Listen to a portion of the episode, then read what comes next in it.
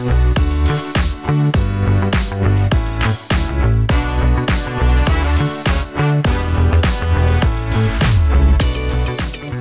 to the Hoof and Fang podcast. I'm Kurt Graves. Hoof and Fang is celebrating Leap Day with an epic, once in a four year cycle sale. On February 29th, 2024, every audiobook in our online store will be on sale for $2.99. And every day leading up to February 29th, we are sharing a preview of our audiobooks right here in the Hoof and Fang podcast feed. Today, enjoy this special scene from the beginning of Mia Monroe's Eternal Syn, book one in the Immortal Assassins series. Several of our audiobooks are the first of a series, and if you want Hoof and Fang to produce subsequent books in that series, show us how much you want them by helping us spread the word about our Patreon and our upcoming sale. More information will be available at the end of this episode. Now, here's Eternal Syn. Prologue Florence, Italy, 1503. Walking through the crowded home, I make my way to the veranda for a bit of air. It is an honor to have been invited to the masquerade ball at the Medici Palace, one my father's stature in the community provides. However, the masks are more claustrophobic than I had realized. I find it somewhat disconcerting to be unable to recognize faces upon sight. The cool air of autumn eases my discomfort immediately. I lift my mask, inhaling the breeze as I lean over the railing, gazing out at the elaborate gardens. It isn't long before my thoughts drift to the dark place they always go to at events like this. What is the point? Obtaining wealth simply to show it off? Father says power is everything. Perhaps he is right. But with power comes danger. The Medici family would know that more than most. A figure appears beside me, drawing my attention away from my musings. He is taller than me, which is saying something at my imposing height, an unusual trait for an Italian. His hair is hard to describe, somewhere between blonde and brown Dressed in a pristine outfit in all white, the gold buttons catching the flickering lights around us, he looks like a dream. Piercing gray eyes, so vibrant they seem to glow, peer out at me from behind the white mask that hides his features. Hello, good sir, the man says, an Irish accent obvious. Lovely evening, is it not? Yes, as lovely as your Latin. The man chuckles. Better than my Italian, I'm afraid. What brings you to Florence? Adventure, the man replies, gazing out over the garden. I needed a change of scenery. The art movement here fascinates me. He returns his gaze to me. Are you from Florence? Yes. Tell me more about adventure. I know of none. No? He tilts his head. Why is that? I am but a prisoner without a cage, kept under control by my father's good name and my mother's piety. Have you no parents? Not any more. He inhales the air, both of us taking a glass of wine from a passing servant. I could show you adventure. How? He smiles before sipping his wine. His lips are plump and heart shaped, very pink in tone I've never seen lips like his. Something stirs in me, a menacing whisper I have spent many years resisting and burying deep inside me. You would have to trust me. I scoff. How could I? I do not even know your name. Eve. A French name for an Irishman. Eve chuckles. Whimsical, no? He bows slightly. Pleasure to meet you, fair Alessio. I raise an eyebrow. How do you know my name? Because I have watched you. He walks behind me, leaning so close I can feel his breath on my neck. I cannot keep my eyes off you. My body stiffens from his proximity. I. I don't understand. No? You think only women yearn to be your beloved? My stomach flutters. I. I am not that type of man. No, you are not. Eve leans on the other side of me. But is that because of your father's good name and your mother's piety? I open my mouth to deny him, but no words come. Is it because you fear the locals finding out? He lifts his mask, and the sight draws a gasp from me. He is beautiful, like marble carved by an artist's gifted hands. Or are you simply afraid to admit what lies deep within you? How? I snap my mouth shut. I do not know of what you speak, sir. But you do, beautiful Alessio. How do I know? I can hear your thoughts when you traipse the piazza, see the way your gaze lingers on the artist's models, and the way yearning pours from you when male beauty is around. I see more than you see yourself. I slam my drink down, fumbling with the empty glass as a servant appears with another tray. I take another one, but Eve removes the glass from my hand. Come with me, Alessio. Let me show you all that you are missing.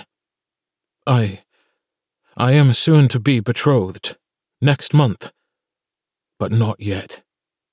My absence will be noted. Very discreetly, Eve's pinky finger brushes against mine where it rests on the railing. You're not ready. I will come again. He leans in, kissing both my cheeks. My eyes close, and when I open them again, he is gone. I search the home, but it is as though he never existed. Did I imagine his presence? For weeks I look over my shoulder, constantly seeking the handsome stranger. One night, weeks later, I step out into the garden after dinner for some air. I can no longer stand the pompous discussion of business with my father's associates. I know I should pay attention. Someday I'll be expected to take over. But I cannot force myself to care. Frustration builds within me. My entire future was decided when I was still in my mother's womb. What my profession would be, who I would marry, where I would live, what I wouldn't give for the adventure offered by the mysterious Eve. I know you'd come around. I gasp when he appears behind me. How did you get into our garden? I have my ways. He walks slowly around the bench, sitting beside me and pulling my hand into his. I glance nervously at my home. Caro, Alessio, I am offering you a chance to carve your own destiny. Every day is an adventure of your own making. My brow creases. It's impossible. It isn't. He cups my chin in a strong but gentle hand. I can give you everything you desire. In exchange, you will give me companionship Leave my family. Leave all of this. Join me. Travel the world. His hand moves to my neck, and I swallow hard in anticipation of what he might do next. I can take care of you, Alessio. Better than your family, better than any future wife. With me, you can have anything you want. How? I will show you. All you have to do is accept my gift. How do I accept? I will never do to you what was done to me. You must understand that this life you know will be out of your reach. It is for their own good. I will be your family now. Do you understand? I look back at my family home, thinking of my distant father, my devout mother, the sisters I already miss as they've been married off the pretty but pious daughter of my father's associate I am to marry. Would I be missed? Could I give them up for an adventure with this man I don't even know? Of course, Eve says, you could go back inside, accept the path already laid out for you. A pretty wife, restrained in her desire, save for children, a spot in your father's firm, a front row at church every Sunday, respect from your neighbors. He smiles. as long as they never find out your true nature. His words sting. I would deny him, but they ring true. Would we live in Ireland? No. We will live wherever we choose. I would like to see the world. Wouldn't you? I nod. What is your decision, Alessio? I lift my eyes to his as my body rages with unknown emotions. I have never felt so drawn to another human. I must know why. I choose you. Eve smiles. I will come again tomorrow night. Spend the day saying goodbye to your old life. No, I want to do it now. Shall I pack a bag? His eyes soften. Anything you wish to keep. If you're sure, meet me in Piazza della Signoria at midnight. We will go from there. I nod. I will be there. Listen to me. You may not tell your family about me, or that you plan to leave. It is best.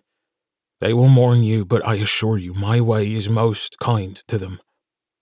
I believe you. Eve leans close and kisses my cheek. I will see you soon. I watch him walk away, seemingly disappearing between the rose bushes.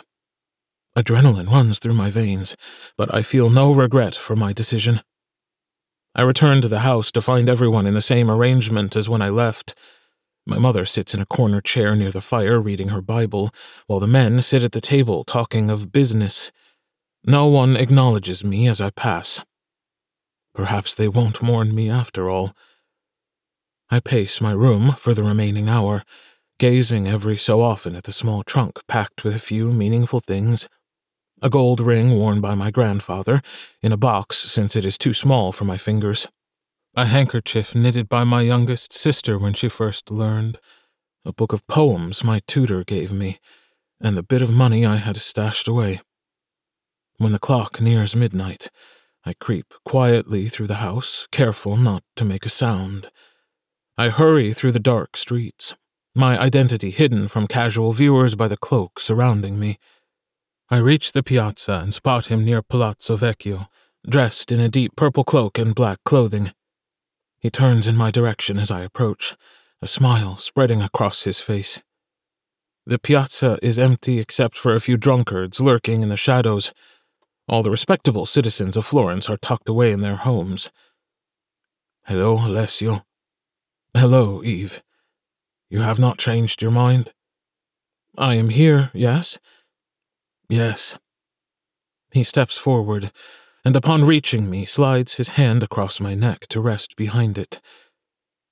I am delighted. Like the night at the ball, his eyes seem to glow, even in the dim light of the piazza.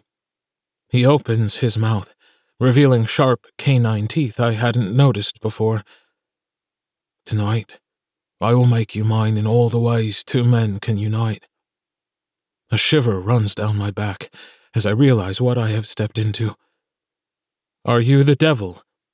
Eve laughs. Far from it. I am simply a man seeking companionship and beauty. Do you fear me now? I shake my head. No. I think I should, though. I will not harm you only please you. Give me your scarf. I untie the cream silk and hand it to him. Now, my beautiful Prince of Florence, let us begin. He lowers his head, and I gasp as sharp teeth pierce my skin. As my life drains away, I watch my bloodied scarf fall to the ground, my initials embroidered on it so that no one will mistake its owner. You are safe Eve whispers as I fall slack in his arms. You will always be safe with me. My eyes flutter closed as his words offer strange comfort. What I didn't know then, but would soon learn, was that my life was far from over. It had only just begun. Chapter 1 Syn. Formerly Alessio. Current day. I enter the office of my boss and closest friend. Target DM has been sighted at a bar near Banks and Fifth. Eve looks up from the computer. Perfect. Do you want me to go with you? This is hardly worth your time. I can take Thorn. We'll be in and out in thirty minutes or less. Good. Eve smiles. We'll get the bonus payment for handling it in less than 24 hours. The idiot doesn't seem to be aware anyone wants him dead. Our good fortune. I'll look forward to hearing from you when it's finished. I exit his office and walk down the hall to the lounge where the rest of my brothers are hanging around. Thorn. He turns around, grinning. Yes? Want to help me take someone out? He jumps up. Do I ever say no to that? I chuckle. Not so far. The buckles on his combat boots jangle as he approaches me. We're both dressed in black, as we typically are. It helps us blend in at night, not to mention most of the locals in the urban wasteland known as New Onyx wear black as well. I grab my trench coat while Thorn shrugs on a leather jacket. Neither of us really need to block the cold, but it's another tactic we use to blend in keeping the mortals blissfully unaware of the vampires right under their noses is half the fun. The other half is the job. Veil Protection Service is a discreet murder for hire firm sought out by the city's wealthiest and sometimes deadliest citizens. They don't know we're vampires either. All they know is that whoever they need taken out is handled and never heard from again. Not an ounce of evidence remains, thanks to magic from our resident witch, Vivian. They don't care how we do it, and we have an endless supply of blood for our coven. We have a few rules no kids, no women, unless the client can prove they deserve to be taken out, and no one whose absence would cause too much concern. Kill the president? Not so much. The best part is there is always work for us. What are you thinking about over there? Thorn asks, bumping my arm with his as we pass through darkened alleys. About this job. Eve is a damn genius, isn't he? Thorn chuckles. Sure the fuck is. It helps that this city is swarming with criminals. Could you imagine if we weren't here? It would be bad. Eve, my maker, for many years my lover, and now my best friend. I can't imagine how life would have turned out without his gift.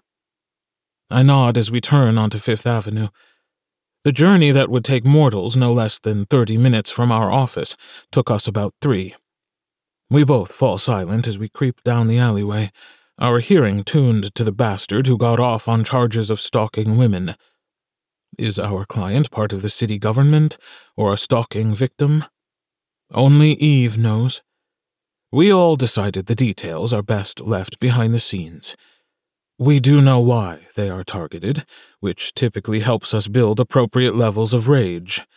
Murderers, abusers, rapists, pedophiles, all fair game for us. Sadly, a lot of what we do is to take care of what the justice system couldn't. Our attention is pulled behind us at the sound of heavy footsteps approaching. A man, dressed in all black, including a cover over most of his face, advances on us in what he must think is an aggressive manner. Reaching into his pocket, he pulls out a knife. I'm gonna need all your money and jewelry, rich boys, the man grunts, waving the knife at us. I raise my eyebrow while Thorn simply chuckles. I don't think so. Run along now before you get hurt. The man scoffs at me. Hand it over. You're in way over your head with us, Thorn says, his voice deepening as his fangs descend. If you want to live, I suggest you leave. You're threatening me? The man shifts back and forth on his feet, checking over his shoulder. I'll kill you both unless you hand over those watches.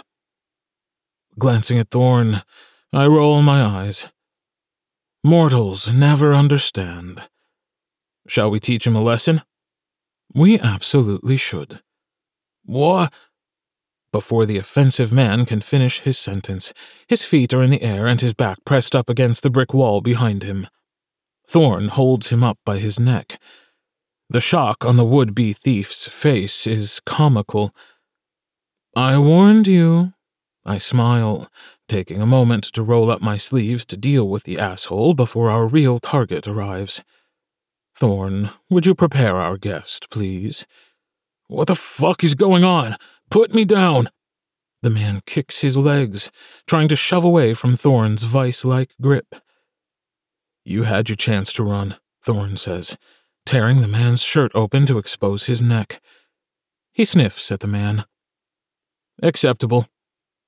I step forward, lifting my hand so the man can see my long nails. His eyes grow wide. You really should be more careful. Sadly, this is a lesson you will not live to share. The man's mouth drops open. What is this? What are you? I'm a vampire. Obviously. Those are my last words before I sink my teeth into the man's neck, tearing at his flesh until his blood spills down my throat. Pure exhilaration flows through me. The man's fear enhances his taste, adding layers to his essence. His screams are music to my ears. I motion for Thorn to join me, only pulling back briefly. Please feed, my friend. The man claws at my shoulders, but I feel his strength draining as easily as his blood. Thorn bites into his neck on the opposite side, his eyes meeting mine as we feed. Once the man's body slumps against us, and the river of blood becomes nothing more than a trickle, Thorn releases him, letting his body fall to the ground. I wipe the blood from my chin, gazing at Thorn while he does the same. After a moment, his eyes meet mine. I'll take care of this. Do you want to peek into the restaurant for the target? Yes. I walk farther down the alley, keeping an eye out for the man. The call we got earlier from one of our contacts letting us know he was here was only a short time ago. I stop at a bar's back door when I see the black Lamborghini parked nearby. Perfect. I lean against the car, nudging it enough to make the alarm go off. The back door of the bar flies open, and the vile little man turns off the alarm with his key fob, focusing on me in the dark. Get the fuck off my car, he growls. Daryl Matthews? Fuck off, he answers. I already dealt with you assholes last month. The payment's been made. I chuckle. I'm not here for your car. I'm here for you. What? Fourteen women in three years. I straighten, taking a step towards him. He's much shorter than me, which isn't unusual, but I'd say he's barely five five. With a pudgy stomach, balding head, and outdated clothes, he must look ridiculous getting into such a sleek car. We're told he's a cybersecurity expert. But you were acquitted on a technicality. What's this about? You need some money? One of those lying bitches trying to blackmail me? Money won't get you out of this. Not this time. I step under the lit bulb of the bar, holding my hand up to reveal my nails and delighting when Daryl gasps from their sharpness. Did you do it? Did you terrorize those poor women, then pay off some jurors? I ain't telling you shit. He pulls a gun from the inside of his jacket. You need to get the fuck out of here. Daryl gasps as Thorn grips his arm from behind. I don't think you answered the question, Daryl. Did you stalk those women? I ask. He swallows hard his eyes shifting left and right, looking for help. I, I don't gotta tell you nothing. Well, if you're a God fearing man, like most of you pieces of shit tend to be, you might want to say your prayers. His mouth drops. I never hurt no one. I didn't touch him. Do you really think that matters? I ask, as Thorn does the honor of tearing the man's shirt. Do you think those women could sleep? Go out at night? Take a shower in peace? I. I. I heard you got into their apartments, Thorn says. Hid cameras. You sick fuck. Daryl starts shaking. I couldn't help it. That's okay, Daryl, I say, this time showing my fangs. We'll make sure you won't do it again. I lunge at the man, tearing into his neck, grinning at having a second feeding so soon after the first. After only a few seconds, I step back, letting Thorn have his fun as he tears into the man's belly. Since I ripped out his throat, he can't scream, so I just watch for a moment before taking his key fob from his shaking hand. We'll get rid of the car, and he'll simply go missing. The back door of the bar swings open, and a man steps outside with two trash bags in his hand. He doesn't even look in our direction as he turns the other way to put the bags in the dumpster. Thorn looks up sharply, narrowing his eyes. I nod, walking with purpose to the young man, wiping the blood from my chin. When I reach him, I grab his arm as he walks up the steps again. He turns around, gazing at me with a blank expression and my jaw drops. He is beautiful. Big brown eyes stare back at me, full of youth and sensuality. His full lips part as the tip of his tongue darts out to soothe their dryness. I'd look at the rest of him, but I can't tear my eyes away from his face. He drags a hand through wavy, dark brown hair that reaches just below his shoulders. I didn't see anything, he says, his voice soft and sweet, the way I imagine an angel sounds. What? The man shrugs. Whatever you're doing, I didn't see it. Oh, I shake my head. You're sure? A lot of shit happens back here, man. I just want to do my job, get paid, and go home. Can I go back inside now? What is your name? He looks uncomfortable. I'd rather not tell you. Like I said, you don't exist to me. I won't harm you. Please. Tell me your name, and I will go. I send a subtle wave of compulsion through him. Bowie. Bowie, I repeat, releasing his arm. He slips inside without looking back. I find myself still staring at the closed door when Thorn appears beside me. You let him go? I nod, turning to my friend. He can be trusted. I felt his intention. He is used to things happening out here. That's between you and Eve. You ready to go? Yes. I toss him the key fob. You can drive. As we slide into the car, I stare at the building, desperate for another glimpse of the stunning young man. I have to see him again. I have to make him mine.